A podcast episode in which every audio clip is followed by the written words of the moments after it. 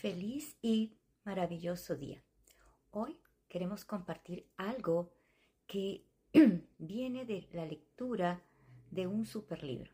Quizás tú en algún momento lo has leído o solamente has escuchado algo del gran maestro Eckhart Tolle, el gran maestro de la conciencia, el gran maestro que nos enseña a comenzar a reconocer cómo esos procesos egocéntricos se están desarrollando en nuestra vida y sobre todo cómo se fueron apoderando en el ser humano y en esta humanidad. Hoy conversaremos un poco de ese espacio en nuestra mente al cual se le ha denominado el ego.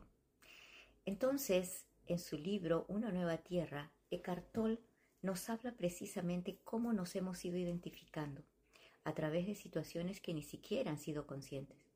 Algo que él remarca en su libro es el ego no es malo, es inconsciente. ¿Y esto qué quiere decir? Que estamos en una humanidad que todavía no lleva a ese nivel de conciencia en el cual el ego pueda ser disminuido porque el ego en la humanidad se utilizó para alcanzar el poder, para alcanzar beneficios, para poder eh, dominar, para tener la razón y para poder, sobre todo, identificarnos. Sí, porque cuando no reconocemos ese ego en nosotros, comenzamos a identificarnos. Y algo que él nos indica es que la identificación y el ego comienzan a través de las cosas o situaciones que experimentamos. ¿Te ha pasado alguna vez que porque tienes algo que has obtenido con mucho esfuerzo quizás, ya comienzas a sentirte más importante? Aunque no lo digas, eso te da un espacio de seguridad. Pero ¿qué pasa el día que lo pierdes?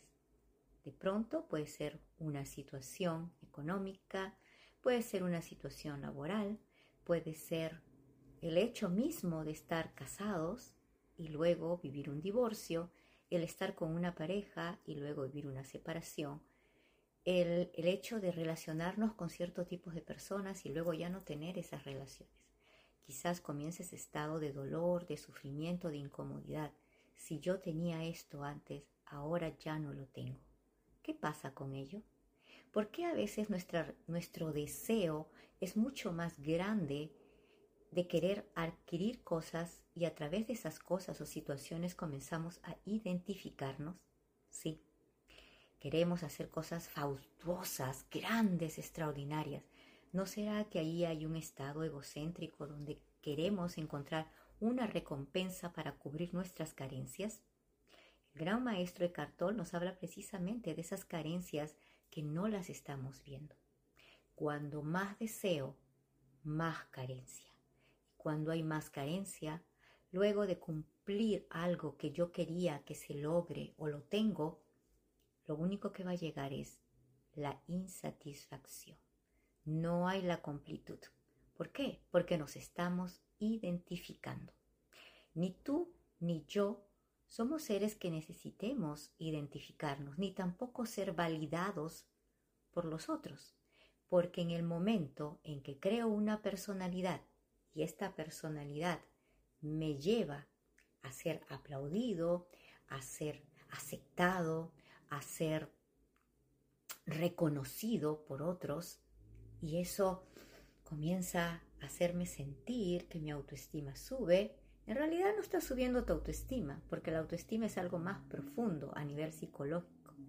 Es simplemente un estado egocéntrico. Sí, duela a quien le duela. Quiero tener la razón cuando me expreso, cuando hablo, cuando estoy en una reunión, cuando comparto una idea. Y si el otro o los otros no validan lo que yo estoy expresando, entonces comienza a surgir lo que el ser humano creó, la pelea. ¿Quién nos lleva a la pelea? La mente. ¿Y qué tenemos en la mente? Esa parte del ego que nos hace creer que nuestra palabra es más valiosa que la del otro, porque comenzamos a identificarnos con un personaje que realmente no nos corresponde. Lo hemos creado precisamente para supuestamente no sufrir. Pero ese personaje que hemos creado al final nos comienza a dar insatisfacciones y sufrimiento. Salir de la identificación es un proceso que va a tomar su tiempo. Sí, ¿por qué? Porque primero tendremos que aprender a observarnos, aceptar en qué áreas de nuestra vida estamos siendo egocéntricos. Quiero más, quiero más. Es normal, me dirán. Claro, en una sociedad donde el consumismo se ha hecho tan grande, siempre queremos más. No queremos repetir la misma ropa para ir a una reunión, porque si no, ¿qué pensarán de mí? Que no tengo. La ropa no te identifica. Lo que tú eres es tu esencia. Entonces, cuando empezamos a vernos desde esa distorsión de la mente, empezamos a vivir dentro del deseo, que nos lleva a un estado egocéntrico.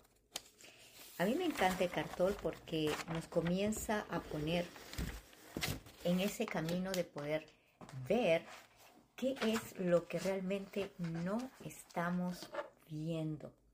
Y cuando no vemos lo que tenemos que ver, siempre nos vamos a sentir que todavía no tengo suficiente. Todavía no tengo lo suficiente. ¿Alguna vez te ha pasado que estás viviendo esa sensación? Porque ahí hay un estado egocéntrico, que quiere decir, todavía no soy suficiente. ¿Y cuántas veces nos desgastamos en situaciones en las cuales hacemos, hacemos, hacemos, queremos lograr algo, queremos lograrlo. Me dirás, pero tenemos que lograr algo en la vida. Sí, pero no para alimentar a ese personaje con el cual tú te has identificado. Quizás es tiempo de soltar ese personaje. Duele, cuesta, pero es un personaje que te está llevando a un estado egocéntrico. El ego desea más cosas. Sí, desea más cosas. ¿Con qué identificarse? Me identifico con un título, me identifico con una raza, me identifico con mis propiedades, me identifico con mis emprendimientos, me identifico con lo que estoy produciendo. Pero en realidad esas identificaciones, el día que se caen, lo único que queda eres tú. Y ahí comenzamos en la etapa de sufrimiento. Cada vez que deseo más, como decían, no seas víctima de tus deseos porque detrás de cada deseo hay una carencia y detrás de cada carencia que hay es un no soy suficiente todavía. Por ejemplo, algo que decía Cartol, que la bulimia, dice, la bulimia, el hambre está en la mente. ¿Alguna vez habías cuestionado eso? En la bulimia el, hambre está en la mente y no en el cuerpo, ¿sí? Porque la persona recibe, pero lo bota. El ego muchas veces es contradictorio. El deseo insatisfecho crea ansiedad, crea eh, desasosiego, crea insatisfacción, nos dice este gran maestro Eckhart Tolle. Entonces, obsérvate, identifica en qué todavía estás creyendo que no eres suficiente.